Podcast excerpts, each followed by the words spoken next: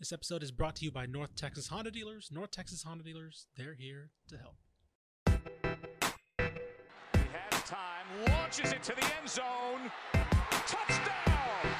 Terrence Williams! Throw goes to the right side for Crabtree. It's caught. He put, oh, he's going hard down. Red Raiders. What's he up the 10? What's he up the right sideline? Yeah, he's got to go. He's tackled. Sam Houston wins it. The Bearcats capture their first FCS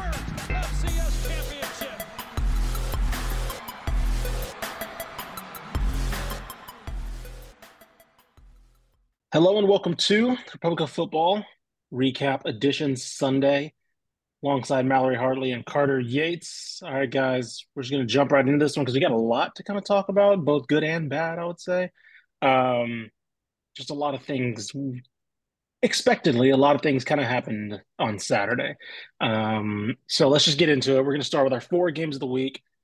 Let's start with the one Carter was at in Austin, Kansas State uh, Texas, Texas 33, Kansas State 30.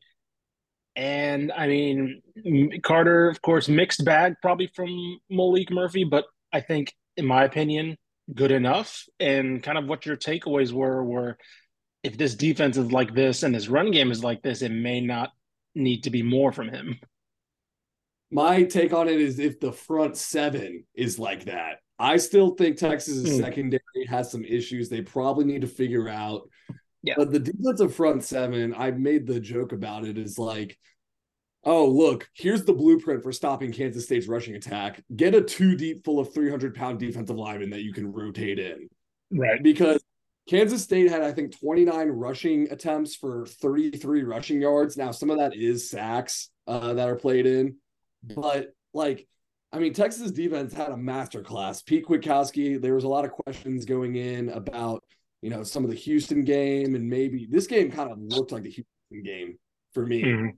Um, but I thought they did a really good job. Maalik Murphy, not the day he probably would have loved to have. The first quarter was electric. First quarter was like Quinn Ewers, Alabama first quarter last yeah, year. he came out. They they really they really diversified the, the play calling. Um, uh, they stayed away from that Savion Red package for a little bit, um, but they were able. They were able to. He was able to connect on some deep shots. I did like your tweet about like.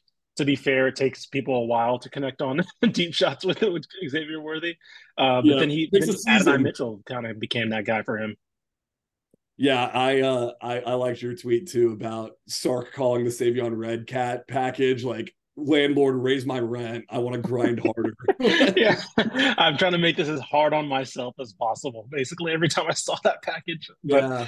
yeah, I think- um, I think the like- big thing for Maalik Murphy is this game should hopefully give him confidence because I don't think Quinn Ewers is going to come back next week. Um, they're still being very vague on his injury. That makes me think that next week versus TCU, Maalik Murphy will play. And I hope this game gives him confidence of saying a lot of what Sark was saying in the press conference is like, dude, you don't have to make the home run play like every Right. play. And Right. hopefully this shows that you can have a few mess ups and your de- your team is going to bail you out. Like your team will help around you. Um, look, Maalik Murphy threw an interception that was intended for the left guard. Uh, he threw about two other interceptions that were dropped where it was like he was actually throwing to his eight year old son. Right, it Um, was bad. It was, the there were there were a couple of bad throws. Yes. He, I mean, he has thrown some of the worst interceptions I've seen in college football this year. And he's young. I get it. He is a young player, but credit to him for stepping up in that final drive when Texas needed a field goal and driving them down the field on the fourth and four pass to Ja'Tavion Sanders. Uh, I thought he stepped up when they needed it most. And that was like Texas got punched in the mouth. Like they gave up, I think they a 27 to 7 uh, lead evaporated in maybe two and a half minutes. Yep. Uh, so credit to him for bouncing back on that. Yeah, and then uh, you mentioned more with the front seven. I mean, T'Vondre Sweat, Byron Murphy, Ethan Burke, unblockable basically for a lot of that game. Um, of course, Kansas State went for for two, which I, I appreciate the aggression from Chris Klieman. Um, I don't I like do. Can I we talk about that? Can we talk Well, about so- that? Sure, sure. So I like I like the idea of going for two in that situation. What I don't like is I don't if you're going for two, I don't think that they set up the last play correctly. I think you call different plays on second and third down if you know you're going for two. If you or uh, sorry, on, on if you go if you're going for the points, what I mean. Um, not not for two, but on on the, the fourth down is what I mean. Okay, I yeah, I get that. I thought the game was over when on the first play of overtime. Well, Texas gets the ball first in overtime, does nothing, and then Kansas State throws it down to the six yard line. And I was thinking like this game is over. Right. Um, they didn't set up those plays correctly, but I do like going for it for the score. Yeah. Because I wrote it in the piece after the game. It's like, dude, Kansas State had no business being in that game whatsoever. Yeah. And you see Yeah. coaches all the time, like they're in a game they should not be in, and they extend the game or they don't go for the win. And there's some online discourse I see about like Maalik Murphy and the offense were not doing anything. Like Kansas State's offense was hot. You should extend the game. You can win the game. And I do somewhat agree with that. But at the same time, Kansas State was dead.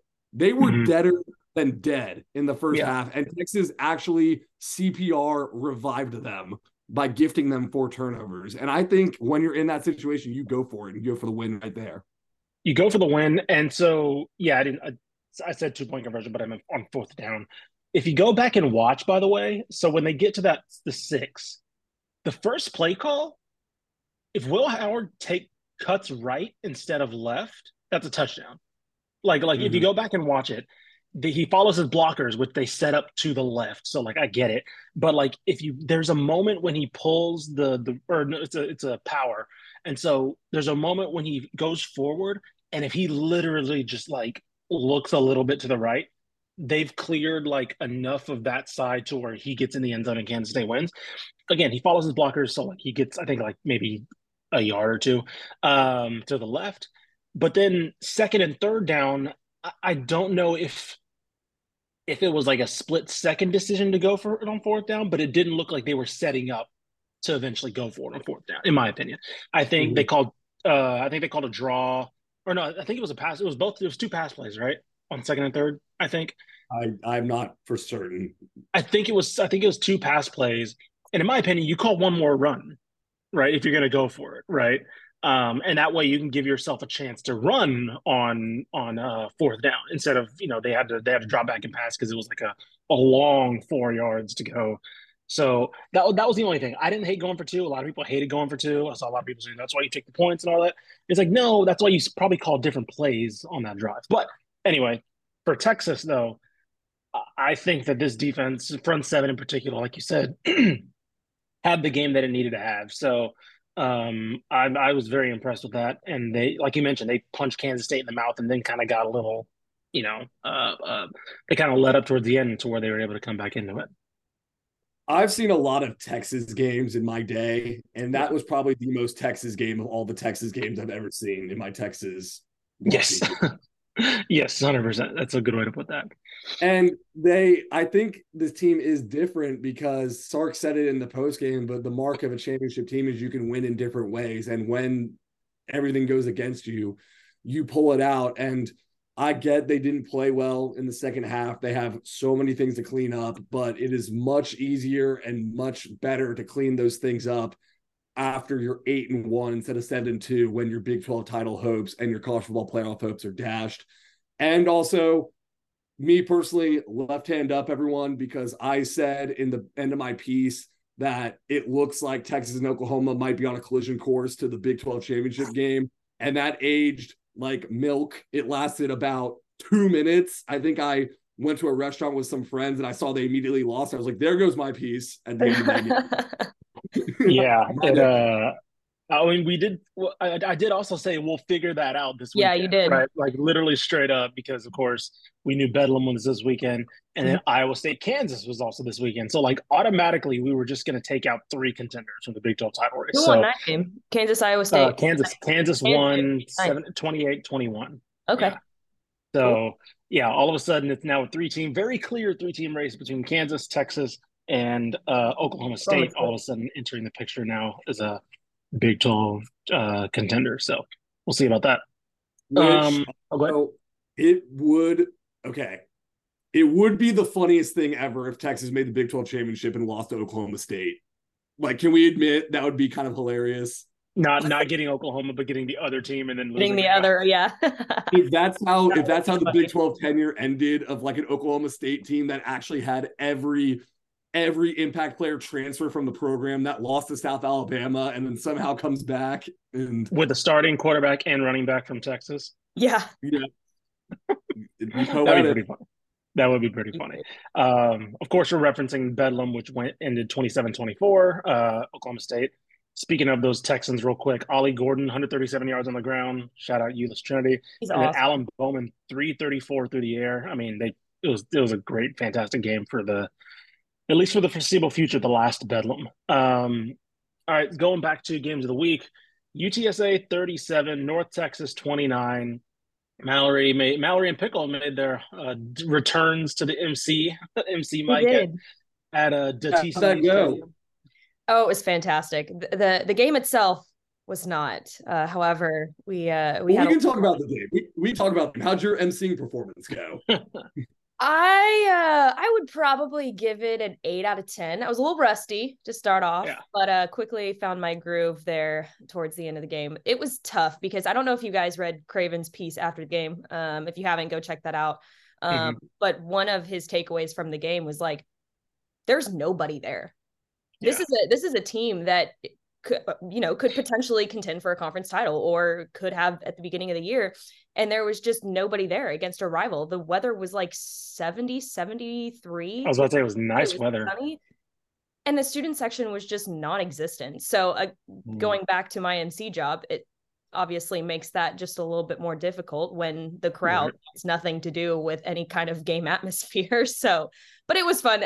Pickle and i had a great time. We were you know pulling out all of our goofy stops but it was it's a blast You did everything you could to will those fans, the five fans that were there, into the game. Well, and you know what? So they uh they stack the second quarter with a bunch of different games, right? Because mostly everybody's still there in the second quarter, right? Yeah. And we do these we do these hits at uh the quarter breaks or not quarter breaks, the uh, timeouts, like the official timeouts, right, during each quarter. And after every single hit that we would do right before it, UTSA had some kind of, you know, touchdown, shooting goal. So that made it that much harder too. So it was like Yeah. man, like it was tough, but it was it was a- it was a lot of fun. I had I had fun. So Yeah. Um, this one, I mean, the big stat in this one is UTSA's first win in Denton in 10 years. Yeah. Uh, their last game, their last win was 2013, the first time I think these two teams played. Um, and yeah, this one, I mean, it was just like it was. good, good. I was just gonna say on the UNT side, it was just kind of like sticking to the script, right? Of like the last Yeah. three weeks. I mean, they were down 27 to 13 at half to UTSA. You know, they they kind of came back there in the third quarter. Um, they were down by, I believe, nine. Um, and Yeah. then UNT was driving down the field late there in the third quarter. And then Chandler Rogers throws a pick. And then UTSA takes it. Uh, I don't remember how how far they took it. They took it probably into their own territory, into UNT's Yeah. territory, and then they ended up scoring on that next drive. But and then that kind of just sealed the deal with for UTSA at that point. So Yeah. the second half UNT defense is technically good. The problem is, is they're letting the running back get hundred yards by the end of the first half. No, Yeah. I was I was gonna say that like UTSA found very early on what was gonna work, and it was hey Frank Harris hand the ball off to Kevorian Barnes because that's Mhm. what was gonna work. UNT goes three and out on their first possession. UTSA gets the ball back. They run seven plays on their first possession, five of which were to Kav- Kevorian Barnes. Um, that ended, of course, in a touchdown. Um, he finished with 129 yards on the ground and two touchdowns. Um, and then as a team, UTSA ran the ball 51 times for 287 yards and four touchdowns. So they found very, very early on what was going to break this UNT defense, and it was the ground game. And I Uh, think the the- thing, the thing that that I think Jeff Traylor saw because he, I was watching the press conference earlier in the week, and he mentioned like those two running backs for UNT that we couldn't tackle, you know, last season and the year before, where they're still there, right?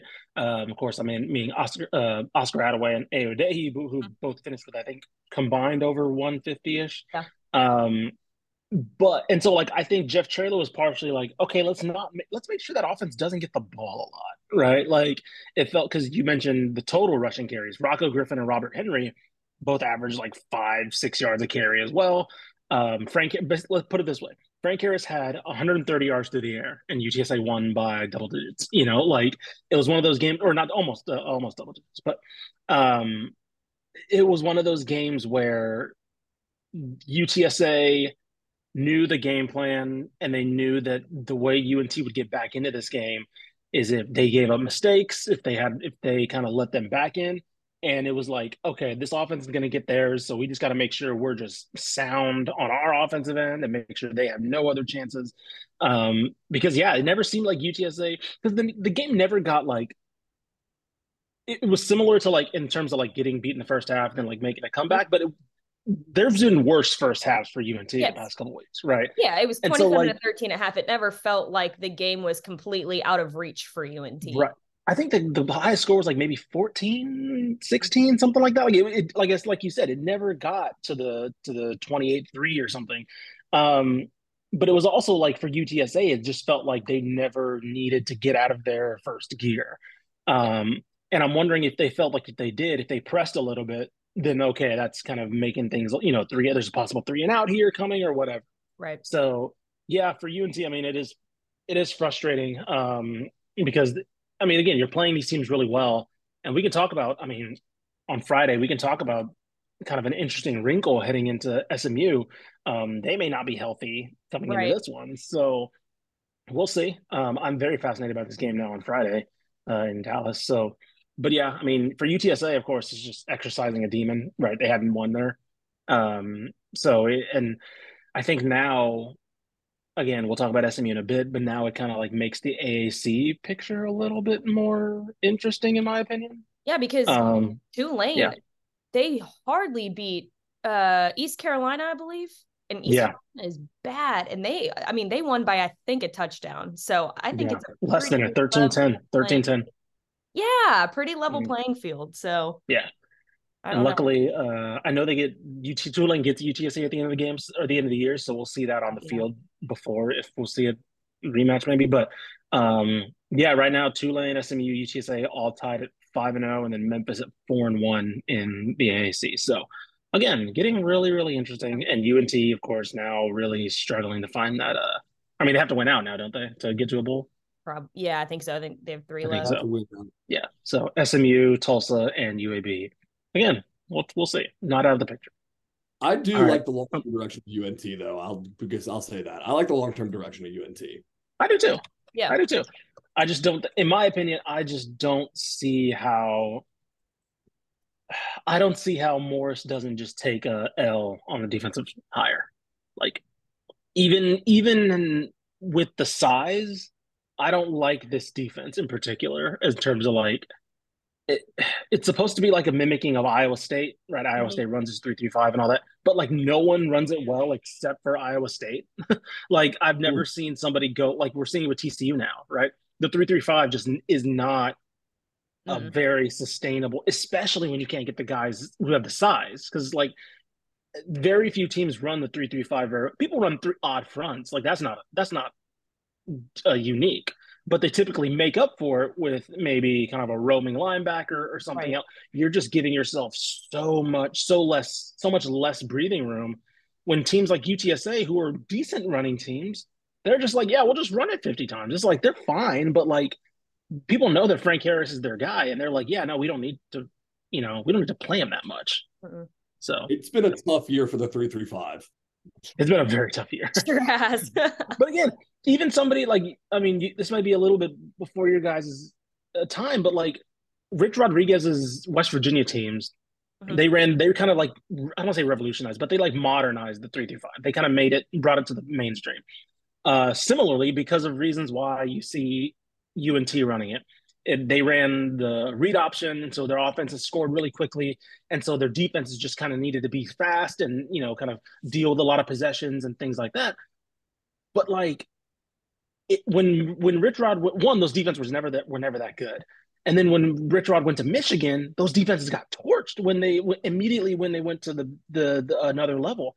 If you go back and watch those Michigan teams, it was always about wow, the offense is awesome, and then it didn't matter because like Denard Robinson could put up 50 points, and they always give up 51. And so like I don't know. Again, the right defensive coordinators can get it done, but I've just never been a fan of the three three five, and I think Eric Morris kind of like five D chest himself a little bit, where he's like, "What's a defense I hate coaching against? It's this defense. Let me add." The, and so it's Add like that I don't know. Yeah. Yeah, let me add this into my program. So I don't know. I I, I wonder if they just go back to the drawing board completely and just say, Yeah. "What are we running now?" After that, yes. Like I hate scheming against the triple option, but you know we're not going to run that. I was about to say, yeah, it's like sometimes you just got to be like, "Well, that's weird. I don't want to do that." And so, yeah. like, I don't know. All right. Um, let's see. We got two more games of the week. Let's go to. Uh, screw it. Let's go to Oxford. Uh, Ole Miss thirty-eight, Texas A&M thirty-five. Honestly, a game that was a lot closer than I expected. Ole Miss, uh, A&M misses. I think it was a blocked actually on a game-tying field goal as time expires. Um, and I guess one of the other uh, things was uh, Shemar Stewart gets ejected for low blowing. I saw Ole that. player. I s- did, you see Lane that Kiffin? Lane nuts. Kiffin Yeah, Lane Kiffin like didn't it. tweeted it too and like tagged him and was like great sportsmanship. I mean, the the offensive tackle not reacting when he actually got uppercutted in the family jewels is pretty is pretty is pretty impressive. That was like an old school WWE like low Yeah. blow, like the villain, like the villains behind the the the face and like low blows them when the ref's not looking. Like that's like a theatrical. Like let me just Yeah. make sure everybody sees it. Very weird. Um, yeah, and it just kind of highlighted, you know, everything. Uh, I believe A&M scored. Their, I mean, it was kind of a whatever offensive output. I think one of their scores came from like a block field goal or something. Um, Max Johnson was fine. Like again, um, he is what he is. He actually was pretty good in this game. I thought. Um, running game is what it is too. They kind of got behind, so they couldn't really run the ball. I think as much as they wanted to, and so I think Max Johnson finished with 31 of 42, 305. So like again, good game from him. But uh, Ole Miss's Ole Miss. Oh, we knew Ole Miss's offense was good, and of course, this is probably a really dif- disappointing output from uh, the A&M defense. But we know that Jackson Dart and Quinshon Judkins and those guys, Lane Kiffin knows how to coach an offense. Tre Harris had over 200 yards receiving. Um, yeah, it's just kind of depressing times now in College Station. Let me let me hop in here and defend the Aggies though, because it has been a tough year and it is a little depressing right now. Um, but Lane Kiffin taking the pot shots at A and M all week, and then Yeah. Jackson Dart, he had a quote after the game was like, "I guess they don't get enough attention with the games they're losing." You didn't win by enough to do this. Like, I'm sorry, all the social media beef leading up to Yeah. the week, the Jackson Dart dig at the very end, like personally a 38-35 win that you squeaked out there isn't enough to like go pimping like we're I- away I- better I get- I get that, but I would argue that A&M fans would not be ones to ask them to not do that. Like, I think they're probably like, yeah, that's fair. Like, because No. like I think they're just done. Yeah. I, am saying more I'm saying more on the lines of like Ole Miss, not like Oh, A&M sure, sure. should be offended. Like this, no one should be totally offended by this. I'm just saying, a, Ole Miss as a program, like Yeah. this, like I don't know about those moves. No, I mean that's fair, but that's all. I think that's also them just taking on the persona of Lane Kiffin. Like Lane Kiffin's just gonna do that kind of thing, um, whatever kind of grinds people's gears, basically. Um, I forgot he he tweeted something earlier that wasn't even. I don't think it was related to this game, but it was just like things like he, he'll do things like that, and it's like yeah, okay. Um, I think what was one of oh, uh, did you see the Ole Miss foot Ole Miss football tweeted out like something like the TCU? Uh, I think it was like what TCU used to do last year. Um, one of those like crazy videos or whatever, where it's like kind of memed, oh, I did see meme- that. a meme dub video, or whatever. Again, Yeah. like things like that. Like, yeah, they probably they probably should win by more if they want to do stuff like that. But like, I'm also like, uh, it's again, that's what they do. Um, they also have a turnover basketball hoop. I didn't see that. They like dunk, Yes, that's or is it a touchdown hoop? Is it a turnover hoop or a touchdown hoop? I think it's a turn. I think it's a touchdown hoop. It might be Okay. for everything. I, don't, I think it's just if you make a good play, you get to throw a 360 dunk down. Like that's Oh, okay, yeah, because they have like a it's like yeah, it's like a, a seven foot rim on their side, and they just dunk it every. I guess it's every time they score, but anyway, it's just like I think that's just the program. But if you're, in my opinion, I think this game encapsulated why A&M fans are done, is because we thought this team. I don't. I don't say we thought this game would be a blowout, but we thought he Ole Miss could potentially run it up, and yet, even with like an offense that's kind of in neutral, a defense that's playing better but probably still not up to its snuff. They're still three points behind the number ten team in the country, and so I think they're just, they see this game and they see this team and they're like, imagine if we had like a coach that we believed in, you know, like imagine if we had somebody who's able to take that because right now again it feels like a program in neutral. Uh-huh. And it's like a program, and these guys in neutral are three points away or four points away from beating Ole Miss on the road.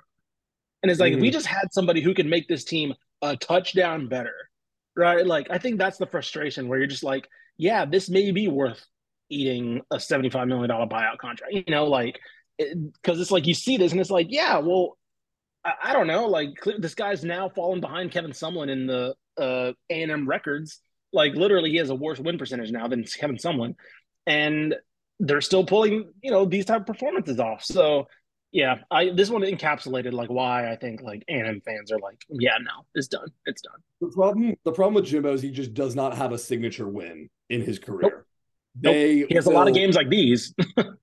yeah, he's got a lot of almost games. Yeah, it's basically like any team that's in the bottom of the SEC, they're gonna win by like a touchdown, and yeah. then any team above them or above in the rankings or maybe a little more talented, they're going to lose by a touchdown. Like every game is close with yeah. them.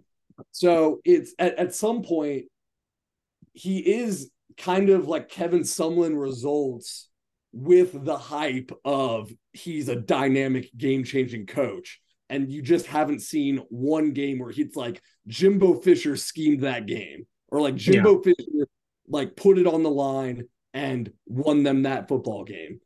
They're very much neutral. I mean, you know, I mean, at least Kevin Sumlin gave them the Johnny Manziel era, right? Like they have those, you know, in Johnny in, Manziel gave them the Johnny Manziel era. I mean, who who brought him there? Who brought him there?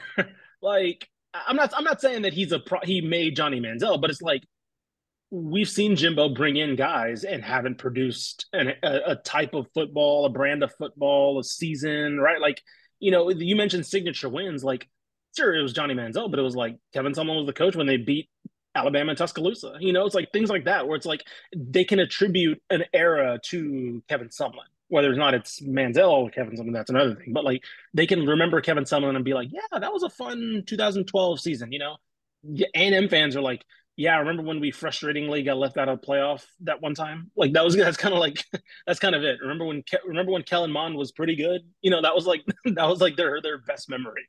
Um, outside of outside of the COVID year, none of the Jimbo Fisher seasons have been fun. Right. Exactly. None of them have been fun. And even the COVID year was like they were not fun to watch. They were good, but they weren't fun, I would say. In my yeah. opinion. I don't know.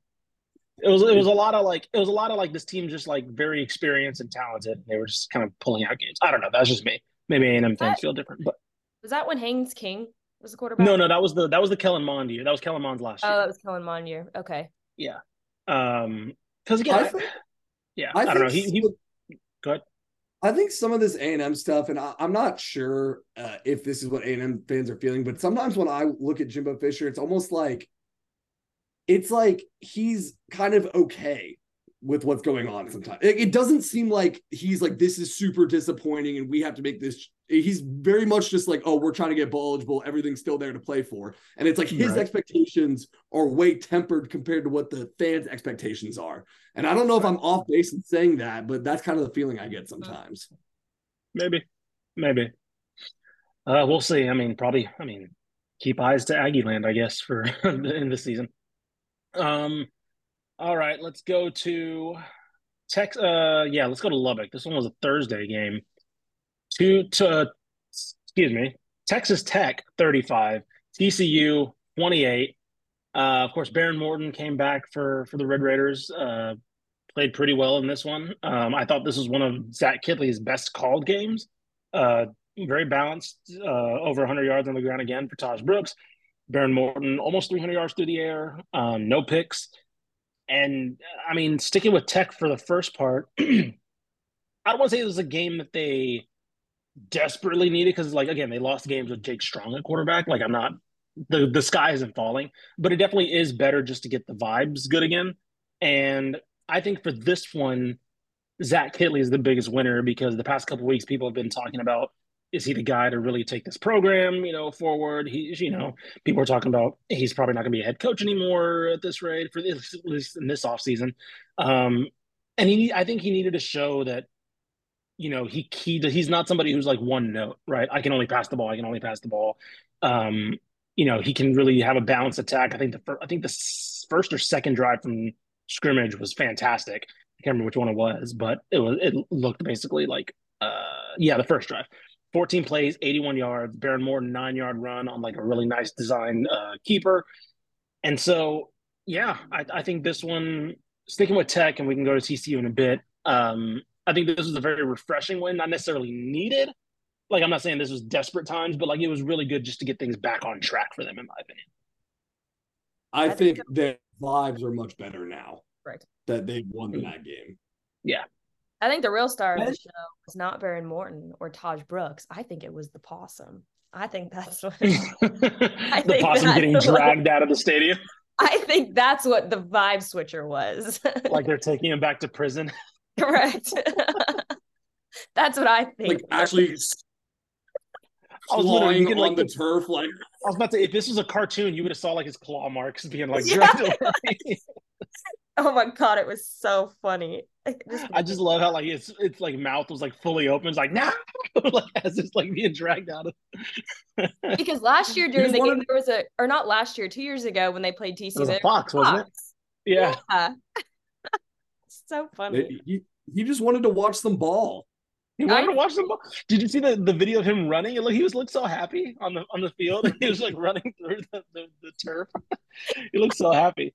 Um, but yeah, like I mean, look honestly, if it takes a if it takes an animal to protect Tech to beat TCU, you never know. In Lubbock, it's crazy things in Lubbock.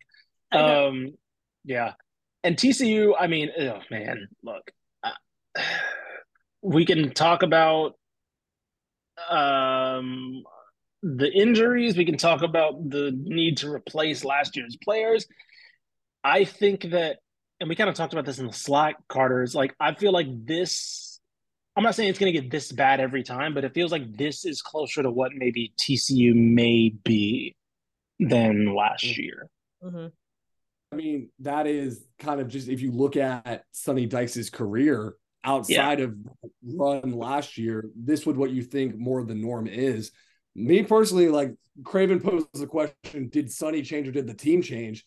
And I think the team did change. Like I think TCU's team sure. last year was a group of seniors who played out of their mind. They caught lightning in a bottle. And to Sonny's credit, he came into that situation was the right for that job, like taking over for Garrison, who is hard nosed and kind of a authoritarian type figure. It was almost like not the same Barry Switzer taking over for Jimmy Johnson Cowboys. Like, mm. you know, um, Sonny Dykes coming in is a little more like player friendly coach. Um, yeah. and I think this might be what we see TCU as from now on. Now, what's concerning is when you look at the offensive coordinator you brought in, um, maybe some of the transfers you brought in that haven't panned out. It's kind yeah. of like every change they made to the program has been worse from that last season, and that's where it gets concerning. Yeah, no, that's it. Like that's, I mean, people talked about, and by people I mean people like us. We talked about like a lot of the transfers they brought in, like, oh, I like this guy, I like this guy, I like this guy. You know, like JoJo Earle and J.P. Richardson. Richardson's been good, um, and like Tommy Brockermeyer, and it's like Brockermeyer really hasn't played that much, and Earle really hasn't turned out to be the receiver that we thought he. You know, like a lot of players who on paper I liked a lot. And I don't think any of us, at least I didn't, like expected them to win, go out and compete for the Big 12 this this year, right? Not this year. We knew it'd kind of be a rebuilding-ish type of season. But you're four and five now. And like it looks like one, they bet on the wrong quarterback again. Like Chandler Morris did not does not look like somebody who should be a, in my opinion, a Big 12 starting quarterback. Um, it also looks like you picked a coordinator who's not going to get the best out of this offense anyway.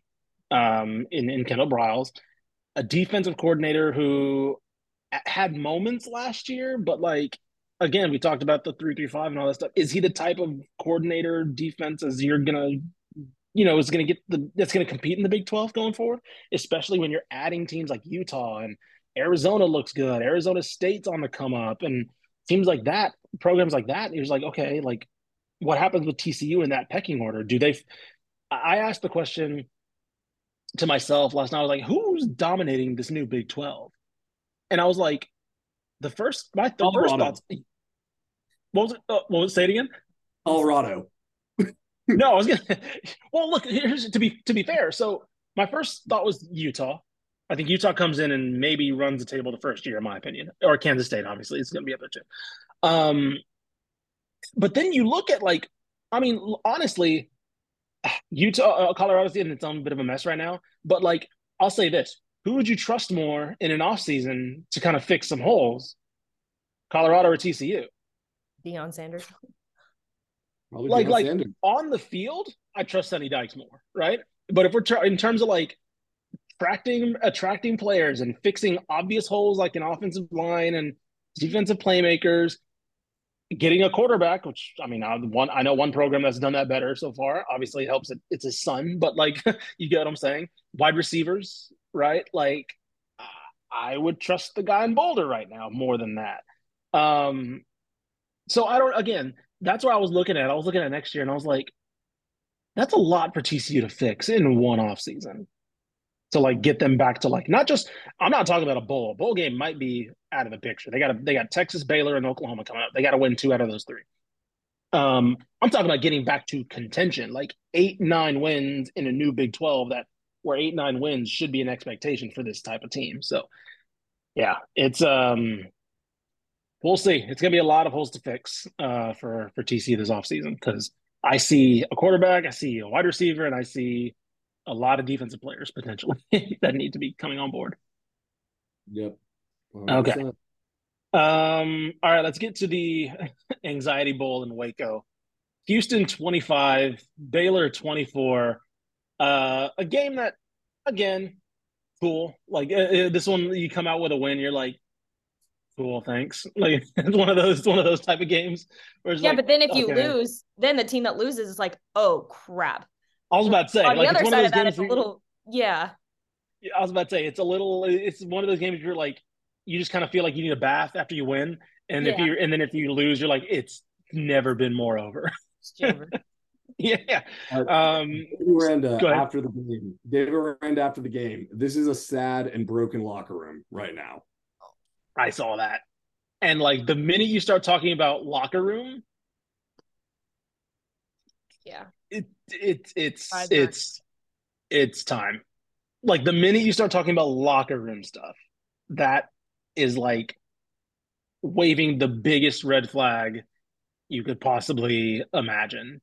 Um, well, and look, we talked about like UNT having not the best attendance. McLane Stadium attendance looks horrible right now. and I'll tell you this: there's uh that that the name on the side of McLane Stadium does not like his name being in an empty stadium. yep.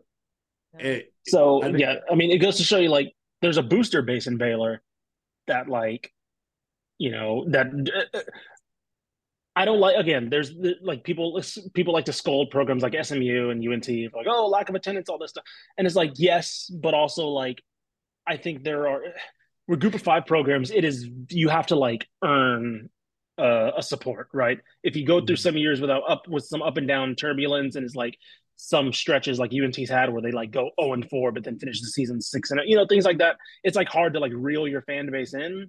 And so you have to like it has to be consistent. Baylor has that expectation of like, we won the Big 12 championship a couple years ago. Where's our fan? You know, like, and you drove them out this quickly.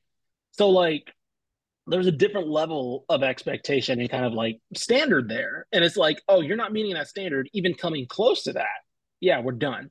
And so I I know Bruce Feldman put out the piece saying like, oh, it might be, you know, time to clean house, but I think he'll stay. That was like when it looked like they were on pace for like five wins. and they're not on that pace anymore. Like it's it might be it might just be time. For the first time, like the past couple weeks, I've I've seen like the like it's time from like Baylor fans. Like past couple weeks, they've been like really lenient and really like because again, I think it helps that Dave Aranda's a, a nice guy. Um, but now at the, for the first time, I've seen like universal like it's time. and I think it might be. And it's the I fact saw that they haven't beaten an FBS opponent at home this year. Not a single one.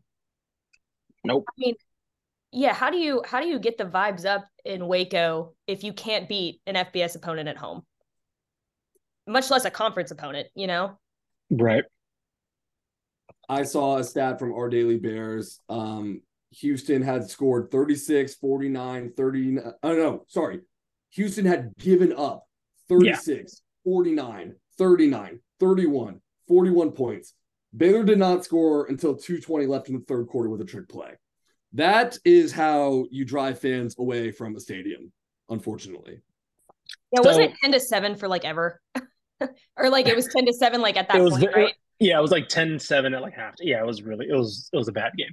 Uh, we'll get to Houston in, in a little bit. We'll finish up with Houston, but so Baylor's schedule next year again because I talked about T, to be fair to Baylor, uh, to, to be fair to TCU, I talked about their trajectory and all that, right? So, do you know who their non-conference game is next year? Their group of five. They have Tarleton, which is of course their money. Uh, Tarleton's money game. You know, who, you know who the T, Baylor has their G five game. They got Air Force. Oh god. Right. They're hosting Air Force. Oh right? no. So they start out the season Tarleton, Air Force at Utah. Oh One and two easily. Like I will pencil that in right now if things stay the way they are. Um, and then they host, and then of course the new new Big Twelve schedule. They host BYU, Kansas, TCU, Oklahoma State on the road against Colorado, Houston, Iowa State, Texas Tech, West Virginia. So we talked about new Big Twelve and all that stuff. Baylor needs to make a, in my opinion, needs to make a change, or they're automatically in the bottom of that new Big Twelve. Like with everybody else looking the way they look, I don't think it's it's not good. Didn't, Air Um, Force, didn't Air Force punk them in the bowl game last year too? Wasn't wasn't that the Air Force team was that in the Armed Forces Bowl? Did they did? Yeah, you're right. Right. 13, 30 to fifteen. Yeah, wow. Yeah, there you go. So again, uh, we'll end on Houston. I mean, again, I don't think anything's revolutionary was going to come from this game, but like it, it was interesting. It's always interesting to see like panicked Dana versus like even keeled Dana. Because after this game, he was just like, "Yeah, it was cool." You know, like that was, that was, pretty cool. You know, like I think they uh they went for two, I think, on their uh in overtime, which ended up winning. And so it was like they talked about uh I think it's called horns down because of course it is uh the play. Um and so like it, it wasn't it was interesting to see him like back to like oh yeah this play that we run it's called horns down because screw those guys you know like it's like he'll, he'll always like take random shots here and there or like pull his out pull out his like little Dana Dana isms but um yeah I I, don't know it- like a like a, a nice a nice vibes win kind of for them I think the horns down play comes from 2018 in West Virginia when he turns to Will Grier and says, "You want to win this game? All right, that's right in Austin right In Austin." That's right. I do remember that. And I think that was the infamous horns down game. It was either like horns down became a flag after that game or was a, it started to be a flag going into that game. I can't remember exactly what it was, but like the horns down there was that was I think that became a flag after that game or something like that. Um so that okay, that is that's pretty funny. Um but yeah, I mean nothing revolutionary for Houston, but you know, it is good for them to get on the back off the snide. So I think that's also their first win against a Texas team in the Big 12, which is significant for them as well. I mean, credit to Houston for winning that game because Joseph Manjack was out. I think Matthew Golden was hurt uh, for a minute there in that game. He was Yeah. he was hurt, right? He was He was what? He Matthew was? Golden got hurt, I saw, right? Yeah, yeah, yeah, he was, he was, he was. Okay. Yeah. So credit to them for winning that game. Uh, also, side note on Matthew Golden, um, I thought about it in the Texas game when I saw Xavier Worthy returning punts. I like how Houston and Texas both use their number one wide receiver as a punt returner. I think Yeah. that's pretty. That's not done very much anymore, and so credit Right. to both teams for doing that and uh, getting those guys in the game. Houston, I, I think Baylor needed that win more, but it's really nice for Houston to get that because we talked about them. Their recruiting is really tanked. Um, some of the vibes around the program have not been as good, especially with getting stomped by Kansas State. It's good Yeah. to get a win in that one. What does their rest of their schedule look like? What is the chance they go bowling? Let me see. Uh, so they are four. I mean, they're four and five right now, and they get So they get Cincinnati coming up. I mean, so here's the thing. So they get Cincinnati and UCF to start to I mean, Oklahoma State's in there too, but they get those two games around them. So they get Cincinnati next week, host Oklahoma State at UCF. So they could swing out a bowl.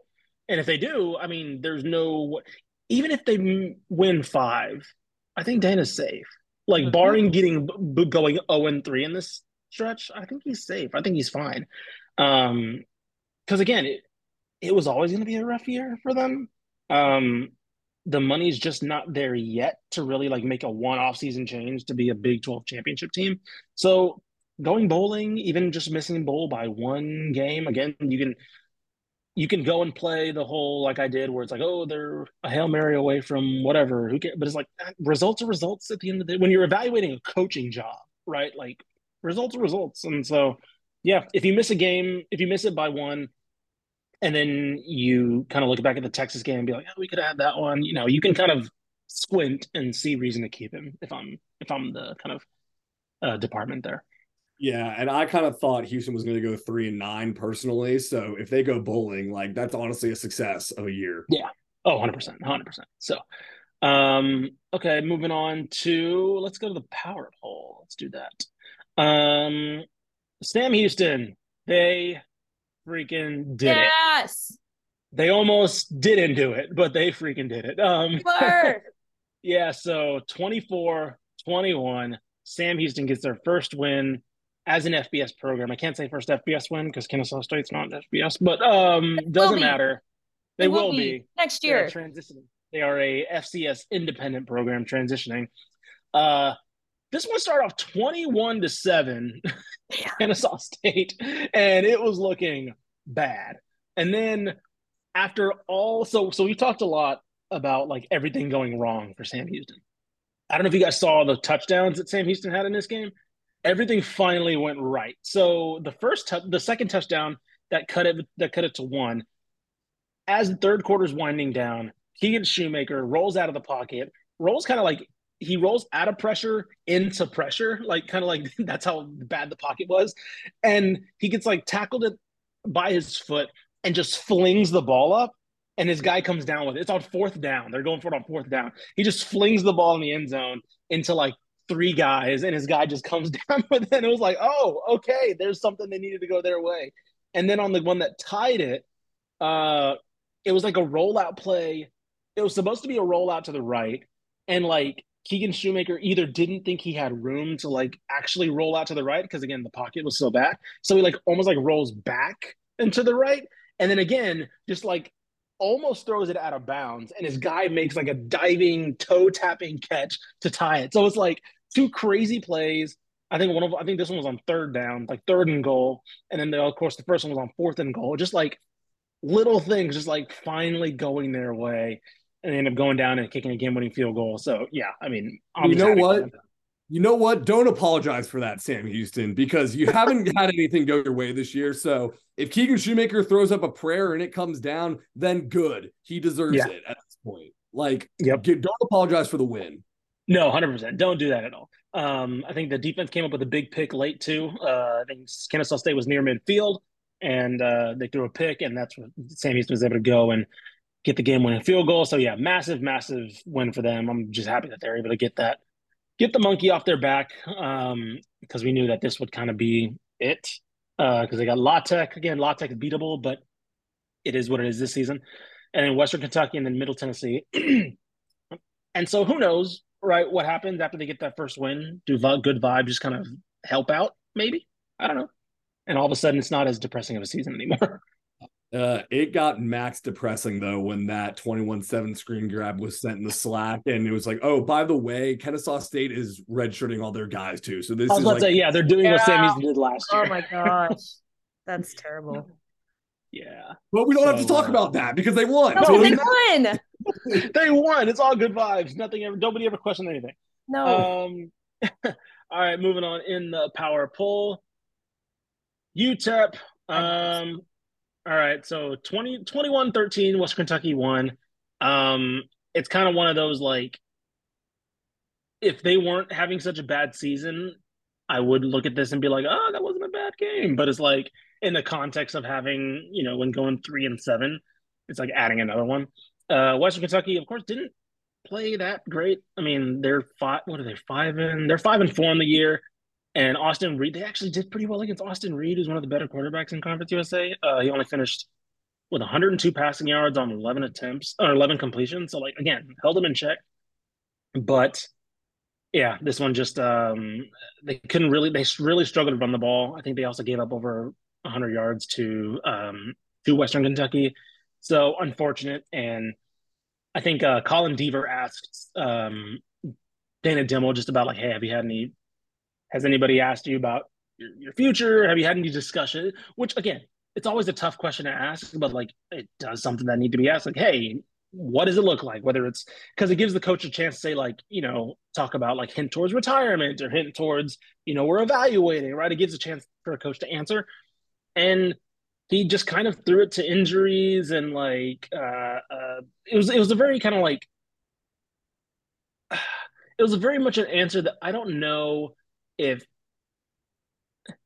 they're gonna have let's put it this way UTEP is gonna have to make a move because yeah. like it's very much it's very much a this isn't all my fault type of answer because he pointed to injury he pointed to like circumstance and he was like guys I've never had this much injuries before and blah blah blah and like I I get why he said that because like yeah he wants to give himself some some some leeway but it also shows it's like I think he's going to look that if somebody comes and asks him about his job someone being the athletic director uh, he's going to be like well here's X Y and Z so no I'm not going to leave you got to fire me kind of thing. he's like well if Gavin Hardison was starting all year we're seven and three you know right so. yeah literally he's saying yeah we're contending for a championship if Gavin Hardison's here oh um so yeah, uh, we'll we'll.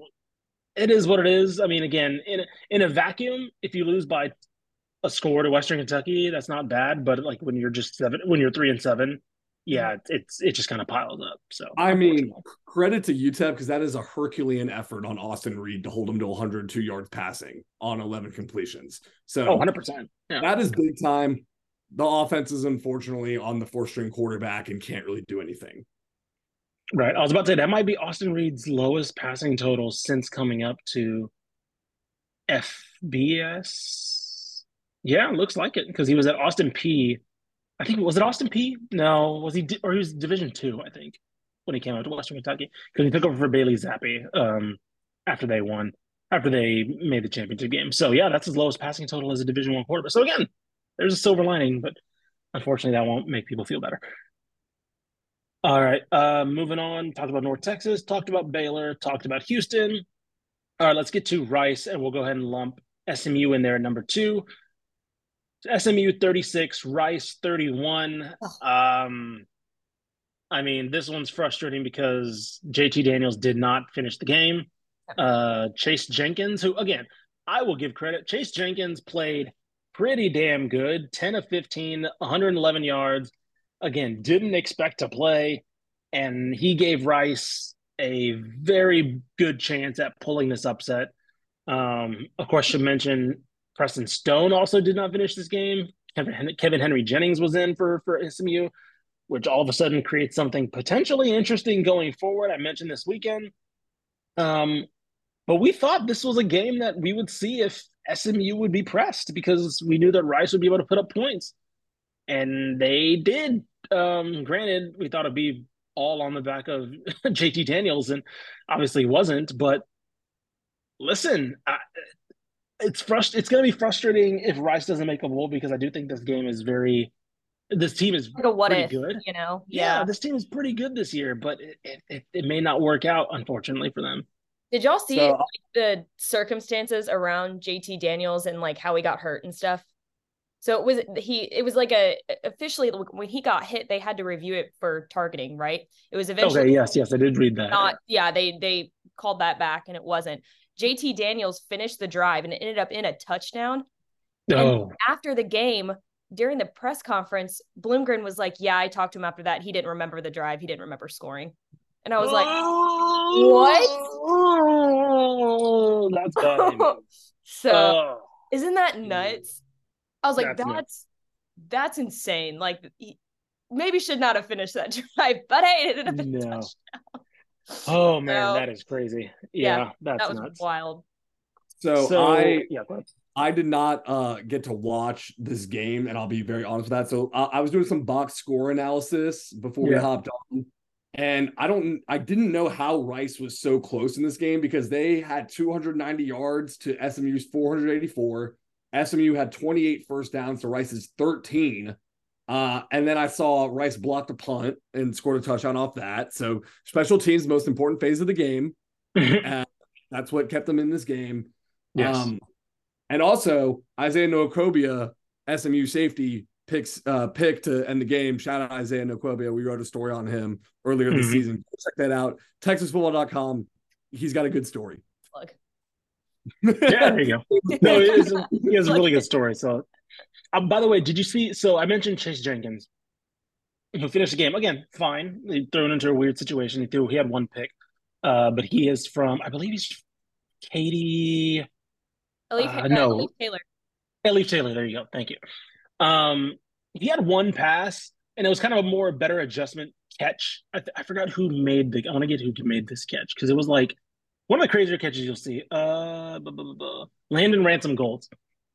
So Chase Jenkins, like th- he's on the run. He kind of just throws it up, and it, I think he's going for Luke McCaffrey or Dean Connors or somebody, and it goes over him, and Jenkins like fights off his man and like makes a diving catch out of bounds and kind of like adjusts his body enough to where his butt lands in bounds and like just before he hits out of bounds like it was initially ruled incomplete then they get the replay and is like his body he torques his body like in a way to where like his butt just like hits very close and that ends up being the uh, rice's final touchdown i believe or one of their second to last touchdown. Um it ends up setting up their second last touchdown i should say. But uh but yeah so again we'll see smu i didn't see any updates on preston stone. Uh kevin jennings it's hard to like make an evaluation because like they really just kept it in neutral. He only attempted i think six passes when he came in uh in the second half so i'm trying to think uh bu- bu- bu- yeah i don't see anybody updating uh his status so again we'll see um both quarterbacks did not finish the game so we'll kind of have to keep an eye on that going forward because that kind of and go ahead carter yeah Who who does Rice play next? I'm curious. Uh, JT Daniels probably not going to play. Is that a safe Right. assumption? If you didn't remember that, uh, they get utsa Okay, so that's tough. Yeah, I think he's in concussion protocol right now. Yeah, that's tough. That's tough. They get which so their last games are UTSA, Charlotte, and FAU, which would be doable if you had JT Daniels, like They're at four? to get a bowl because they're at four and five. Yeah. Like, I think they still could, like Charlotte. They can win with Chase Jenkins. I think FAU is going to be very tough. Uh, FAU is not a juggernaut, but I think that's a game that if JT Daniels was healthy, I would pencil them in to win that. But I don't think they would have enough to do it without him. Uh, UTSA, unfortunately, I just don't think they have a shot without without JT Daniels. Um, SMU though, again, we mentioned they have UNC coming up, and then they have Memphis, and then they have Navy. So uh, we'll see. We'll s- again. I like Kevin Henry Jennings. Um, of course, shout out, shout out, Sock. But he hasn't had to. They haven't needed him to do much when he's come in. Right? It's been backup duty. It's in cleanup duty. Um, so I don't know. I, I he's a big. He was a big game player in high school. Right? Obviously led them to their state title in 2021. But we'll see, man. We'll see. We'll also, see. though, Kevin Henry Jennings has entered a game three times, and they have won that game every single time. Shout out Joe Joe Hoyt for that little tidbit right there. So, There you go. dude's a winner. there you go. He's three There now. Okay, he's three now. He is three and zero when he comes in the game. So there you go. um, yeah. Okay. So let's see. Uh, power poll. That was Man, we have technically. one game left. We have one. I game know. I know. I'm going through the power poll though. So seven TCU. Oh, you wanna talk six about it. Texas Tech, five Texas A&M, four Texas State. Okay, let's talk. I'm going in order here. Georgia, uh, Texas State 45, Georgia Southern 24. Um, I tweeted it out. let's give a round of applause here. Texas State gets to bowl eligibility for the first time since 2014. Uh, yeah, I mean, look, this I tweeted that this is the most this is the most impressive conference win they've had since joining the FBS. Georgia Southern has been phenomenal on offense this year. Davis Brin has been one of the best quarterbacks, probably the best quarterback in the Sun Belt, and they completely neutralized them. Best defensive game by far this season from Texas State. Uh, one touchdown, one pick for Davis Brin, under 200 yards. I think the first time this season, coming off of a game in which they dominated Georgia State last week, and then of course Texas State was very disappointing against Troy. I mean, just overall, like great scenes um, in San Marcos. Uh, I wish I could have been there because, of course, Kelly Damphousse, Don Coryell, and GJ Kinne all kept their promise. They said once they get bowl eligibility, they were jumping in the river. And they literally did not do a press conference until they went to the river and jumped in the river. And then they came back into the press conference. So Dude, the vibes Uh, are so good. The vibes are so good. the vibes are great right now in San Marcos. Were Ish, were you kind of like Squidward looking at Patrick Star and SpongeBob running around Yes. outside, looking at social media, the river jumping in? Okay, Oh, would you have done it though? Would you have jumped in the river if you were there? I may have done it. I may have done it after. I don't know if I would have done it with everybody there. I may have like tried By to keep it professional. I might try to keep it professional with everybody there, and then like after the press conference, I would have like parked and then like done it myself or something. but like, I don't know if I could have done it with everybody there. Floated in the river by yourself, yeah, after exactly. reflecting Exactly. on how At, like, far you've come. Yeah, exactly. Pulling a Kendall Roy and Succession, just floating there by myself. Um, but no, like it, it's it's legitimately awesome. Like the whole team was jumping in the river too. Like it was like it it was one of those like moments because again they've been bowl eligible before, but they've added six bowl games since then to kind of avoid what happened last time. Um, and so yeah, I mean it, it's already it, it was awesome. I mean, genuinely an awesome uh, uh on the field. look Looking on the field, I was worried because it looked like last week the team looked like they were kind of starting to get figured out. And then TJ Finley comes out and puts up probably his best performance since the Baylor game. Uh, I think he finished, let me see. Uh, he finished 25 of 31, 301 through the air, three touchdowns through the air, and then two on the ground. Um, so again, he was like phenomenal on both in both running and through the air. And look, big time players make big time plays, big time moments. TJ Finley. Seriously, no, hundred percent. Um, and then the defense again. This is a feast or famine defense. I think that's by design. I tweeted that out too. Like when you have this defense, and Texas fans know this too. When you have a defense that's predicated around blitzing and complex packages and all that stuff, when it's on, you're making plays and you're gonna, you know, you're gonna force some frustration. And you know, you're also gonna leave some people open on the back end and you're gonna get beat a couple times. So I think this was one of the good games, and I think it shows the kind of what this defense can be. So, regardless, I will say this right now. Um, I am putting out a public notice to my bosses that I will be attending whatever bowl game as a fan. Um, so, should. uh, whether or not I don't, I have no idea when the bowl game, or I know they're going to be between the. It's going to be before the twentieth, I believe. Those are the Sunbelt tie-in bowls. Mhm. Um, so we'll see. And uh, if all of a sudden I'm missing at a state football game, you know why. So we don't call them the Oh, yeah. fighting schmales for nothing.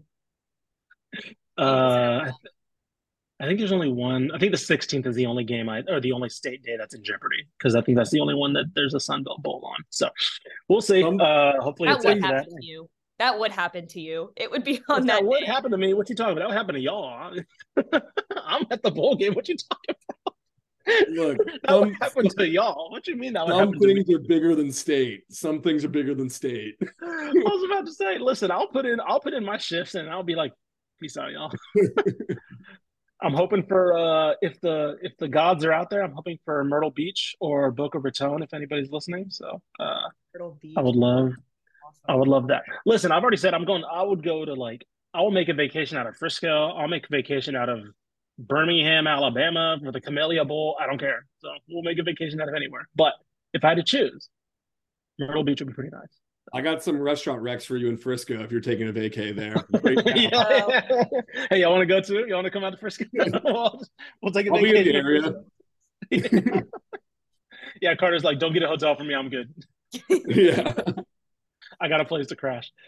Uh, all right. So uh, that'll do it. Of course, Texas. Uh, sorry, the rounding out the Power powerful UTSA, SMU, and Texas maintaining their spot on top as the lone one win, one loss team in the state. So, uh, any lasting thoughts for the weekend? Um, I I'll plug. I'll go, go ahead. Yes, go ahead. Did y'all see uh did y'all see Texan Live made ESPN this morning? Yes, I did. The Willis game. Yeah, the Willis Mhm. Oak Ridge game, right? It was the you got Moss thing. Yeah, the DJ Lagway pass to Jalen Mickens. Yeah. Top of the- yeah, over the top of the That's defender. awesome. By the way, nice fierce uh, stare down too. He gave him. He like got the ball and then he like stared him down. I was like, oh, Yeah. oh, okay, here we yeah, it's a go. scary team. that was awesome. So, yeah. Hey, Texan Live, a rocket ship, baby, and it's only going up. Listen, if you saw that on ESPN, you're like, what is Texan Live? Look into it. Look Yep. it up. TexanLive.com. Check it out. Maybe subscribe as well. Who knows? By the way, uh, some more love to the high school side of us. Uh, TexasFootball.com slash playoffs. If you're a high school fan listening to this, uh, if you want to, if you want to figure out which high school teams playing where, we have everything up right now: brackets, locations. Uh, I know Mallory and Pickle are going to be swamped this week scheduling all those games for Texan Live and all that. So it, all of our playoff coverage is on texasfootball.com slash uh, playoffs. We put a lot into it. You'll have, if you're a college fan wondering about recruits, Greg Powers will be putting up players to watch in each region as far as recruiting goes. Um, of course, we'll be scattered around the state for the next few months, just covering these games and being at them. So, again, I know this is a college football podcast, but this is kind of our kind of our like wild time of the year uh, all across the office. So, as we build up now towards Christmas, towards state, uh, go ahead and give that a, a, follow if you're somebody who's kind of unfamiliar with the high school scene. Just kind of give an idea of how much we do for Dave Campbell. So, uh, with that being said, of course, the 401 from Mike Craven is up right now on texasfootball.com. Go check that out. Corey Hogue as well put up his uh, four downs from the non FBS weekend. He will actually potentially be in Midland for the uh, Lone Star Conference Championship because Permian has a chance to win their Permian Basin has a chance to win their first uh, conference uh, this this weekend. So, uh, so yeah, uh, either this weekend or next weekend. I can't remember. But regardless, they have a chance to win their first conference uh, championship. So uh, yeah, and of course Carter and Craven's pieces from the weekend are up as well on Texas.com. Please go and listen. And uh, Jimbo Fisher, please give us a call. Looks like things are going very far south. Uh, Rutgers, unfortunately, they lost Ohio State this weekend. Um, Yeah, it but was like nine still- to seven for a while. I was about to say it was close for a while. It was close for a little bit. It was close for a little bit. So, uh, unfortunately, they couldn't pull it out though. But regardless, go Rutgers.